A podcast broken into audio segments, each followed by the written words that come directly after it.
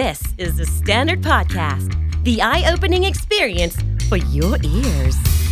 สวัสดีครับ ผมบิ๊กบุญ และคุณกำลังฟังคำนี้ดีพอดแคสต์ สะสมศัพท์กันวันละนิด ภาษาอังกฤษแข็งแรง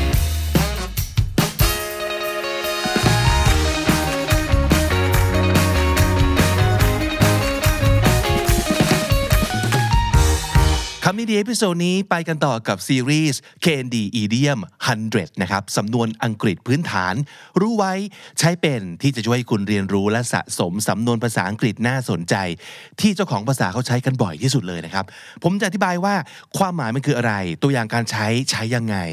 นึกออกกันชัดๆไปเลยว่าสถานการณ์แบบไหนความรู้สึกแบบนี้นะ เราจะเอาสำนวนพวกนี้มาพูดนะครับ episode ละ 10 สำนวนทั้งหมด 10 episode 10คูณ10คูณกันเป็น 100 idiom พอดีเลยโดยที่ตอนนี้ก็เป็นตอนที่ 7 ของซีรีส์แล้วนะครับ ใครยังไม่ได้ฟังหรือว่ายังไม่ได้ดูตอนแรก หรือตอนก่อนหน้านี้ย้อนกลับไปได้ เราทำ playlist เอาไว้ให้แล้ว บน YouTube ที่ช่อง KND Studio นะครับ ไปกันต่อที่ idiom สำนวนหมายเลข 61 วันนี้หมายเหตุไว้นิดหนึ่งจะเป็นเรื่องเกี่ยวกับคุณทั้งหมดเลยนะครับ it's all about you ทุกสำนวนทุกอีเดียมที่มีคำว่า you นั่นเองนะครับ อันนี้เอาไว้พูดได้เลย สะดวกใช้มากๆนะครับ ลองดูสถานการณ์ของแต่ละอันครับ หมายเลข 61 ครับ you can say that again you can say that again นะครับอีเดียมมันแปลว่าอะไรอีเดียมก็แปลว่า สิ่งที่เราพูดไปไม่ได้มีความหมายตรงตามตัว เพราะฉะนั้นเวลาเราบอกว่า you can say that again ไม่ได้แปลว่าให้เขาพูดซ้ำนะครับ แต่มันแปลว่า absolutely true หรือว่า absolutely right เช่น ถ้าสมมติเกิดเพื่อนบอกว่า โอ้โห วันนี้แต่งตัวหล่อมาก you look so handsome tonight เราก็อาจจะบอกว่าอ๋อ you can say that again ก็คือ absolutely แงอยู่แล้ว อย่างฉันก็ต้องหล่ออย่างนี้แหละ ถูกต้องแล้วนะครับ หรือว่าถ้าสมมติเกิดเราจะบอกว่า um, I've never noticed that before but he is evil อาจจะมีการแบบเพิ่งค้นพบว่าเดี๋ยวนะ ไม่เคยสังเกตเลยว่าไอ้ไอ้หมอเนี่ยมันเป็นคนร้ายกาจขนาดนี้มาก่อน ปกติก็คิดว่ามันเป็นคนที่แบบ nice ใจดี อะไรอย่างนี้แต่เอ๊ะ ด้วยการกระทำด้วยคำพูดบางอย่างเนี่ยเฮ้ยเพิ่งสังเกตว่ามันก็ร้ายใช้เล่นนะ he is evil เราก็จะบอกว่า you can say that again ก็คือแง่ละหรือว่าแน่นอนใช่เลยถูกต้องร้อยเปอร์เซ็นต์นั่นคือความหมายของ you can say that again สำนวนหมายเลข 62 ครับ if you play your cards right if you play your cards right card ในที่นี้ก็คือไพ่ครับ ก็แปลว่าอะไร ถ้าสมมติเกิดเราเล่นไพ่ถูกต้อง ก็แปลว่าไพ่ในมือเนี่ยถ้าเกิดเราเล่นให้ถูก สมมติแบบลองนึกภาพโป๊กเกอร์นะครับ ถ้าเกิดตัดสินใจถูกว่าจะทิ้งตัวไหนจะจั่วหรือเปล่า หรือว่าถ้าเกิดเล่นไพ่ในมือให้ถูกต้องแล้วเนี่ยคุณจะสามารถชนะได้ ก็แปลว่า to behave or work in a way that gives you an advantage or improves your odds of success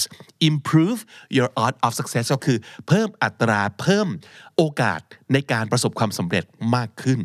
หรือมันจะเพิ่มข้อได้เปรียบให้กับคุณ คือถ้าเกิดคุณทำตัวให้ดี รู้จักวางตัว รู้จักพูด รู้จักใช้สิ่งที่มีอยู่ให้เป็นประโยชน์ รู้ว่าเราควรจะต้องเข้าหาใคร ต้องคบกับใคร ต้องเลิกคบกับใคร ต่างๆ เหล่านี้ถ้าเกิดเราวางกลยุทธ์ต่าง ๆ วางแผนให้ดีทำตัวให้ดี พูดจาให้ถูกต้องนะครับ คุณชนะแน่นอนประมาณนั้น หรือว่า make the best use of your assets and opportunity สิ่งที่ทุกคนมีคือ assets สิ่งที่มีอยู่กับตัวนะครับความสามารถพิเศษเอ่ย connection ว่าเรารู้จักใครหรือว่าอะไรต่างๆ บวกกับ opportunities ก็คือโอกาสดีที่เข้ามา ถ้าเกิดใช้สิ่งที่เรามีอยู่ ให้สอดคล้องกับโอกาสดีๆ ที่เราได้รับ โอ้รับรองเลย คุณจะชนะ คุณจะวิน ก็เหมือนกับการที่เราได้แจกไพ่ ดีๆ มาไว้ในมือนี่คือ opportunity ถูกไหมครับ แล้วก็ assets ก็คือความสามารถในการเล่นไพ่ในมือเนี่ยให้ดีอ่าถ้าสมมติเกิด 2 อย่างนี้มาเจอกันรับรองว่าชนะแน่นอน เพราะฉะนั้นเขาก็จะบอกว่า people say you can have it both ways but you said you want both romance in life and success at work I'd say if you play your cards right you may just get both หลายๆคนอาจจะเคยได้ยินว่า you can have it both way อันนี้ก็คือ บางทีมันต้องเลือกนะ คุณจะเอาทั้งแบบชนะแบบความรักก็ดีการงานที่ดี โลภมากเกินไปหรือเปล่าไม่ได้หรอก คุณก็ต้องได้แค่อย่างใดอย่างหนึ่งเท่านั้นนะครับ แต่คนอาจจะบอกอย่างนี้ว่าคุณจะได้ไม่ lucky in game ก็ lucky in love but if you play your cards right แต่ถ้าเกิดคุณแบบวางแผนดีๆทำตัวให้ดีนะครับ I say you might get both เราก็อาจจะได้ทั้งสองอย่างเช่นเดียวกัน if you play your cards right สำนวนหมายเลข 63 ครับ you have too much time on your hands อย่างที่บอกอีเดียมไม่ได้แปลว่า แปลตรงตามตัว ในที่นี้ก็คือไม่ได้แปลว่ามีเวลาอยู่ในมือของเราจริง ๆ แต่ว่ามันเป็นสำนวนที่แปลว่า you have a lot of free time and you don't know what to do with it มีเวลาว่างมากเกินไป แล้วก็ไม่รู้จะทำยังไงกับเวลาว่างเหล่านั้นดี ผลคืออะไรครับ ฟุ้งซ่าน ผลคืออะไรครับ มายุ่งเรื่องชาวบ้าน หรืออะไรก็แล้วแต่ เพราะฉะนั้นนี่คือสถานการณ์ที่เหมาะมากกับการใช้สำนวนเหล่านี้ก็คือ 1. เห็นเพื่อนเริ่มเพ้ออะไรสักอย่างหนึ่งนะครับ หรือเริ่มทำอะไรที่แบบไม่เข้าท่า หรือมายุ่งวุ่นวายยุ่มย่ามกับเรื่องของชาวบ้านเขาหรือว่าเรื่องของเราอย่างเงี้ย เราก็พูดได้ว่า dude I think you have too much time on your hand มีเวลาว่างมากเกินไปแล้วนะครับ อันนี้เอาไว้เตือนเพื่อนได้ หรือในความหมายที่ไม่ได้เอาไว้ปรามหรือว่าเตือนเพื่อน ก็มีเหมือนกัน เช่น อาจจะบอกว่า grandma had a lot of time on her hands now that she is retired so she started a YouTube channel คุณย่าหรือว่าคุณยายของเราเนี่ย กษียณแล้ว ก็เลยมีเวลาว่างมากมายนะครับ นางก็เลยเริ่มต้นเปิด YouTube ช่อง YouTube ของตัวเองอะอย่างนี้ก็ใช้สำนวนได้เช่นเดียวกันก็คือ you have too much time on your hands สำนวนหมายเลข 64 นะครับ นอกจาก you ก็มีมีอยู่ในประโยคนี้ด้วยนะครับ between you and me between you and me อย่างที่บอกอีเดียมไม่ได้แปลว่าตรงตามตัว อันนี้ก็ไม่ได้หมายถึงว่า ระหว่างเธอกับฉันจริง ๆ นะครับ เช่น ระหว่างเธอกับฉันมีโต๊ะตัวหนึ่งตั้งอยู่ ก็ไม่ใช่อย่างนั้นนะครับ หมายความว่ามันก็เป็นไปได้แต่ว่าในเชิงอีเดียมเนี่ยก็ไม่ได้แปลว่าอย่างนั้น ประโยคนี้หรือว่าสำนวนนี้เนี่ยมันหมายถึงว่าสิ่งที่กำลังจะพูดต่อไปนี้เนี่ยให้เก็บเป็นความลับ อย่าบอกใครเด็ดขาด ก็คือเป็น a secret to be kept between two people which is you and me นะครับหรือว่าเป็น this is the information not to be told to anyone else คือได้ยินแล้วเหยียบไว้เลยนะ หรือว่าห้ามบอกใครเด็ดขาดนะครับ นั่นคือความหมายของสำนวน between you and me เอาไว้พูดเปิดประโยคก่อนจะซุบซิบบอกความลับอะไรสักอย่าง เช่น between you and me I think Dan made a wrong move and he'll regret it ต่อหน้าตาแดนเราอาจจะไม่กล้าพูด แดนอาจจะเป็นหัวหน้า อาจจะเป็นใครสักคนหนึ่งที่มี authority ที่เราไม่กล้าไปท้าทายเขา แต่ว่าแอบมาซุบซิบกันข้างหลังว่า เออ แล้วอันนี้คือบอกแกคนเดียวนะเว้ย หรือว่าอย่าไปบอกใครนะรู้แล้วเหยียบไว้เลยนะ ขอแชร์หน่อยว่า สิ่งที่ตาแดนตัดสินใจทำไปเนี่ยเป็นโคตรผิดเลยเลือกผิด he he's made the wrong move ก็แปลว่าเขาก้าวไปในทางที่ไม่ควรจะไป ก็คือ made a wrong move ก็แปลว่าตัดสินใจทำอะไรผิดไปสักอย่างหนึ่ง and he'll regret it he'll regret it ก็คือรับรองเลยว่ามันต้องเสียใจแน่นอนนะครับ just between you and me I don't think this deal is gonna happen เอออันนี้คืออย่าไปบอกใครนะ แต่ฉันคิดว่าไอ้ดีลเนี้ยยังไงก็ไม่เกิดก็หรอกที่ประกาศโครมโครงว่าจะร่วมมือกันนะครับหรือว่าประกาศโครมโครงว่าจะจับมือกันทำสิ่งนั้นสิ่งนี้ โอ้สิ่งที่เรารู้มาเนี่ยมัน เป็นตัวบอกว่าดีลเนี้ยไม่เกิดหรอก รับรอง between you and me this deal is never gonna happen สำนวนหมายเลข 65 สำนวนนี้เท่มากๆ damned if you do and damned if you don't อันนี้เป็นประโยคหรือว่าเป็นสำนวนที่ใช้เวลาที่เราเห็น option แล้วแล้วสอง option เนี้ยไม่ว่าจะเลือกทางไหนซวยทั้งคู่ used to say that you cannot escape being criticized whatever you decide to do ไม่ว่าจะเลือกทางไหนก็โดน โดนด่าแน่นอน โดนวิพากษ์วิจารณ์แน่นอน โดนสังคมประนามแน่นอนนะครับ หรือว่า every possible action or inaction would result in a negative outcome or cause you trouble ก็คือการกระทำใด ๆ ก็ตามคือ every possible action or inaction action ก็แปลว่า เราเลือกตัดสินใจทำอะไรสักอย่าง แต่ inaction ก็แปลว่าเราเลือกที่จะไม่ทำอะไรสักอย่างนะครับ ไม่ว่าจะเลือกทางไหน would result ก็จะมีผลที่ออกมาเป็น a negative outcome เป็นผลลัพธ์ในเชิงลบทั้งหมดเลย or cause you trouble อย่างที่บอกเลือกทางไหนก็สวยทั้งคู่ in short a situation in which you cannot win เป็นสถานการณ์ที่ยังไงก็ไม่ชนะ แพ้ทั้งคู่แน่ๆ เช่นสมมุตินะครับ my boss will be mad if I miss the work event and my girlfriend will be disappointed if I skip our anniversary date yep damned if you do and damned if you don't ก็คือถ้าสมมุติเกิดไม่ยอมไปอีเวนต์ของออฟฟิศเนี่ยเจ้านายต้องโกรธแน่นอน แต่ถ้าสมมุติเกิดเราไปงานที่ออฟฟิศก็แสดงว่าเราจะไม่ได้ไปเดทวันครบรอบกับแฟน ก็รับรองว่าจะต้องโดนอีกแน่นอน เพราะฉะนั้นเลือกทางไหนก็ต้องมีอีกคนหนึ่งโกรธแน่นอน so damned if you do damned if you don't ยังไงก็โดน ก็คือโดนทางขึ้นทางล่องนั่นเองนะครับสำนวนหมายเลข 66 ครับ if you lie with dogs you'll get fleas if you lie with dogs you will get fleas dog ก็คือหมา flea ก็คือเห็บ หรือว่าหมัดนะครับ เพราะฉะนั้นแปลงง่าย ๆ เลยเห็นภาพว่าถ้าเกิดเราลงไปนอนกับหมา เราก็จะติดเห็บหรือว่าหมัด โดนเห็บหรือหมัดของหมา กระโดดมาสู่ตัวเราด้วยนั่นเอง พูดอีกอย่างหนึ่งว่า if you lie down with dogs you'll get up with fleas ความหมายเดียวกันนะครับ คือเพิ่ม up and down เพื่อให้เห็นภาพว่า ถ้าเกิดเรานอนลงไปกับหมา ตอนลุกขึ้นมาเนี่ยก็จะมีเห็บหรือว่าหมัดเต็มตัวเลยนะครับ แปลว่าอะไรลองเดาดูนึกออกไหมครับ ใช่ฮะมันเป็นประมาณว่าคบคนพาลใช่ไหมพาลพาไปหาผิดประมาณนั้นคือ it is important to choose who you're close with เลือกเพื่อนอะเลือกให้ดีๆ อยู่ใกล้ใครเลือกให้ดีๆ it means spending time with undesirable people will cost you to take on their undesirable traits ถ้าเกิดเราใช้เวลาอยู่กับคนที่ไม่พึงประสงค์ เราก็จะ take on คือ ได้นิสัยลักษณะอันไม่พึงประสงค์ของเขาติดตัวมาด้วย ก็เหมือนกับไปอยู่กับหมาใกล้เกินไปก็จะได้เห็บหมัดของหมามาด้วยนะครับ so if you associate with bad people you will acquire their faults อย่างนี้ก็คืออีกหนึ่งความหมายก็คือ ไปอยู่ใกล้กับใคร เวลาเขาซวยเขามีความผิดอะไร เราจะ เราจะพลอยโดนลากติดไปด้วยนะครับ อันนี้ก็เอาไว้เตือนได้ เช่นสมมตินะ เมื่อเห็นเพื่อนของเราเริ่มแฮงเอาท์กับคนแปลกๆ มีความเชดี้เชดี้ก็คือเชดก็คือร่มเงาใช่ไหมครับ อะไรก็ตามที่มันอยู่ในเงามืดเนี่ย ก็คือดูไม่น่าไว้วางใจ ดูเหมือนแบบเฮ้ยมันมีอะไรแบบดักดักแปลกๆ ชอบกลนะครับ เมื่อเห็นเพื่อนไปคบกับคนแปลกๆ แบบนี้ เราอาจจะบอกว่า Okay, do I need to remind you that if you lie with dogs, you'll get fleas? Do I need to remind you that ก็คือนี่ต้องให้เตือนไหมว่า ก็คือสิ่งนี้น่าจะรู้อยู่แล้ว แต่ต้องให้เตือนจริงๆ เหรอว่า ไปคบกับคนอย่างนั้นนะเดี๋ยวจะซวยไปด้วยนะเว้ยนะครับ หรือว่าเมื่อเห็นเพื่อนเริ่มซวยแล้วนะครับ เพราะว่าคบคนผิดซึ่งอย่างที่บอกเราก็เตือนไปแล้วใช่ไหมแต่เหตุการณ์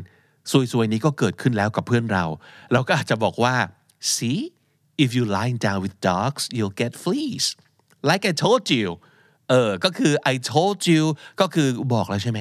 เตือนแล้วใช่ไหมนะครับ see เห็นไหมว่านะครับ see if you lie down with dogs you'll get up with fleas สำนวนต่อมานี้ผมให้เป็นแบบว่าอันดับหนึ่งของวันนี้สำหรับตัวผมเลยนะครับ เป็นสำนวนที่ฟังแล้วยิ้มเลย แล้วก็เก็ตมากๆ ลองเดาดูครับว่าหมายถึงอะไร if you pay peanuts you get monkeys if you pay peanuts you get monkeys ถ้าเกิดเราจ่ายเป็นถั่ว เราก็จะได้ลิงมาครับ อันนี้ก็คือเป็นการแบบเมื่อเราเห็นว่านะครับมีการว่าจ้างหรือว่าจ่ายเงิน ค่าตอบแทนด้วยอัตราที่ต่ำเตี้ยเรียดินขนาดนี้ แน่นอนแหละว่าคนที่จะยอมมาทำงานกับเราด้วยค่าจ้างค่าตอบแทนแบบนี้เนี่ยก็จะได้คนที่ไม่เก่งมาหรือว่าคนห่วยห่วยมาถูกไหมมันก็แปลว่า you get what you pay for ก็จ่ายราคาถูกก็จะได้คนคุณภาพไม่ค่อยดีมานั่นเอง เช่นก็คือสมมติเกิดเห็นเลยว่า โอ้โหพี่ครับ พี่แบบอยากจะได้แบบตอนนี้ทุกคนต้องการแบบ data scientist นะครับ นักวิทยาศาสตร์ ขุดข้อมูล เราอยากใช้ data ในการมาวิเคราะห์สินค้า วิเคราะห์พฤติกรรมผู้บริโภค คือรู้ว่าต้องทำอะไร แต่งบพี่ตั้งมาต่ำขนาดนี้ พี่จะได้ใครมาทำงานครับ พี่ก็จะได้นักวิทยาศาสตร์ห่วยห่วยมาทำงาน ได้คนห่วยห่วยมาทำงาน if you pay peanuts you get monkeys คุณก็จะได้คนที่เสมือนลิงมาทำงาน ถ้าคุณจ่ายค่าจ้างเป็นถั่ว นั่นเองนะครับ เพราะฉะนั้นด้วย format เมื่อกี้เลย เหมือนกับการที่เราเตือนเพื่อนว่าอย่าไปอยู่กับหมา เพราะไม่งั้นจะติดเห็บติดหมัดมา เราใช้ format เดียวกัน เช่น คือเมื่อเห็นการกำหนดอัตราค่าตอบแทนที่ต่ำมากๆ เราก็ต้องเตือนว่า do I need to remind you that if you pay peanuts you get monkeys ต้องให้เตือนไหมเนี่ยว่าถ้า กำหนดค่าตอบแทนต่ำขนาดนี้ เราก็จะได้คนที่ไม่เอาไหนมาทำงาน อยากได้คนไม่เอาไหนหรอเราต้องการคนเก่งๆไม่ใช่หรอถ้าเกิดอยากได้คนเก่งก็ต้องกล้าจ้างเขาหน่อยนะครับ หรือว่าเมื่อเห็นแล้วว่าเกิดความซวยขึ้น เพราะว่าเราขี้เหนียวเงินค่าจ้างมากเกินไป จนทำให้เกิดความเสียหายในที่ทำงานขึ้น หรือว่าเกิดความปวดหัวขึ้น เช่นไปจ้างใครมาทำงานเนี่ยเออก็จ้างเขาสต่ำขนาดนี้มันก็เลยได้คนอย่างนี้มาทำงานไงเล่าสี if you pay peanuts you get monkeys เห็นป่ะ I told you ว่าถ้าเกิดจ่ายต่ำขนาดนี้ ก็จะได้คนคุณภาพต่ำมาทำงานไงเล่าสำนวนที่ 68 อันนี้ผมก็ชอบมาก ๆ เช่นเดียวกันนะครับ และเห็นภาพด้วย ลองทายดูซิว่า มันจะแปลว่าอะไร ลองนึกภาพตามนะครับ you scratch my back and I'll scratch yours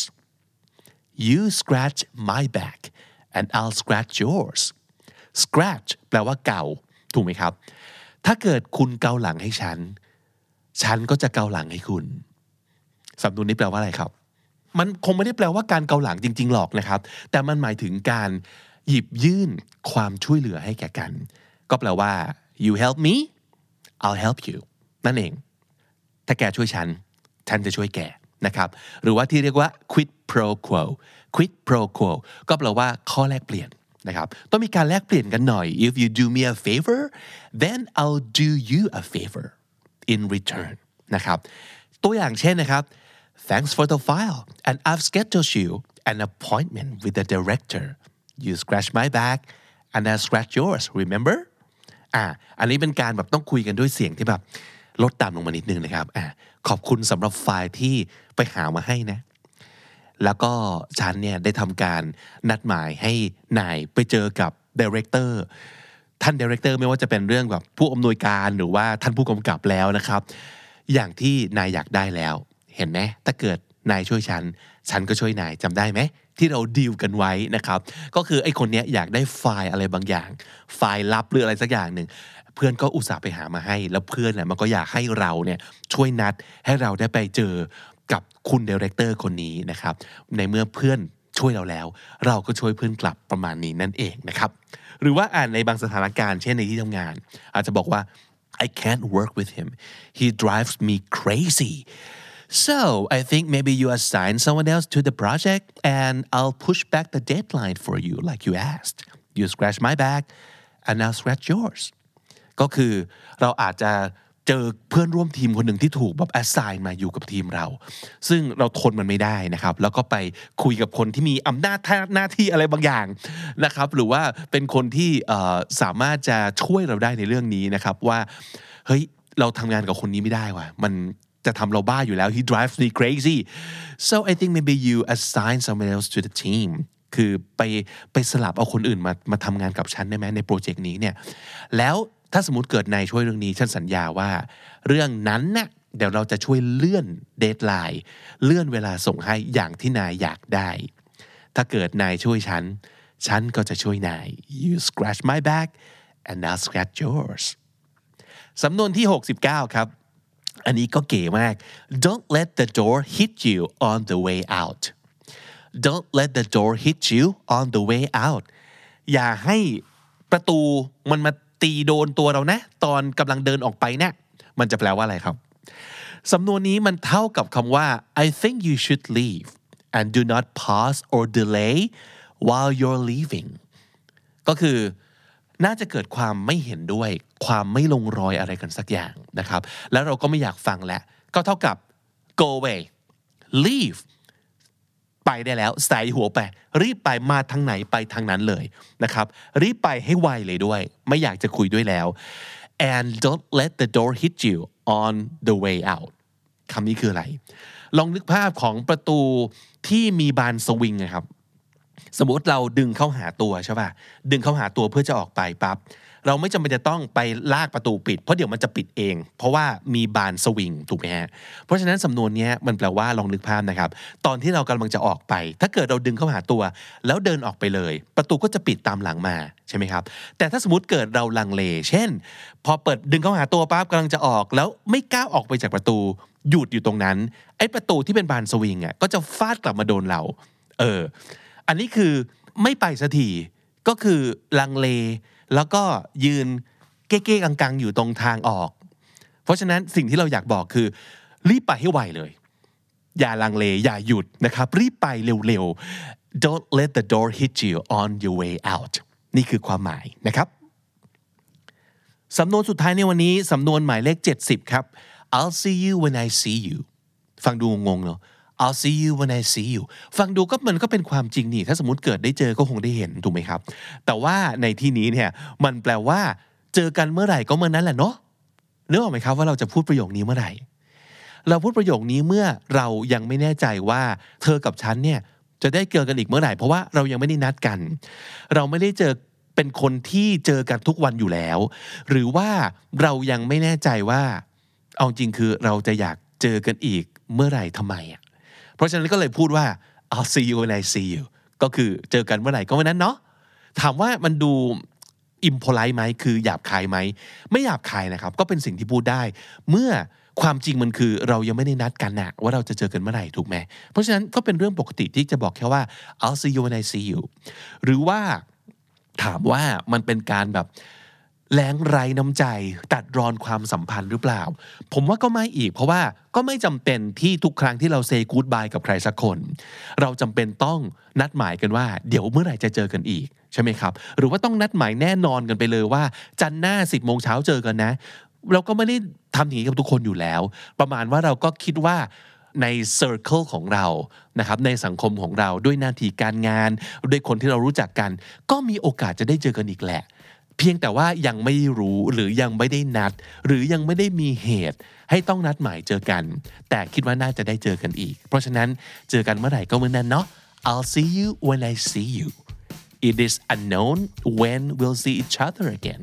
นั่นคือความหมายของสำนวนนี้นะครับ สะสมกันมาทั้งหมดรวม 70 สำนวนแล้ว สะสมกันต่อไปให้ครบร้อยกับคำนี้ดี KND Idiom 100 นะครับ และถ้าคุณติดตามคำนี้ดีพอดแคสต์มาตั้งแต่ episode แรกมาถึงวันนี้ คุณจะได้สะสมศัพท์ไปแล้วทั้งหมดรวม 7,619 คำและสำนวนครับ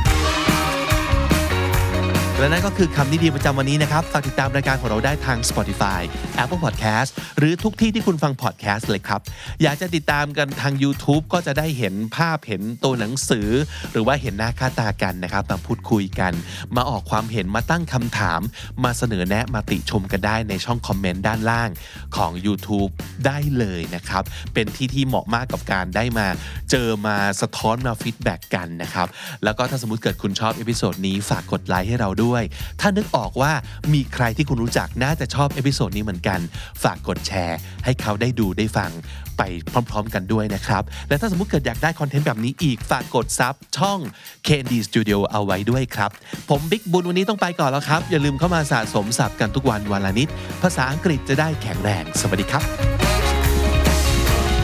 The Standard Podcast, eye opening for your ears.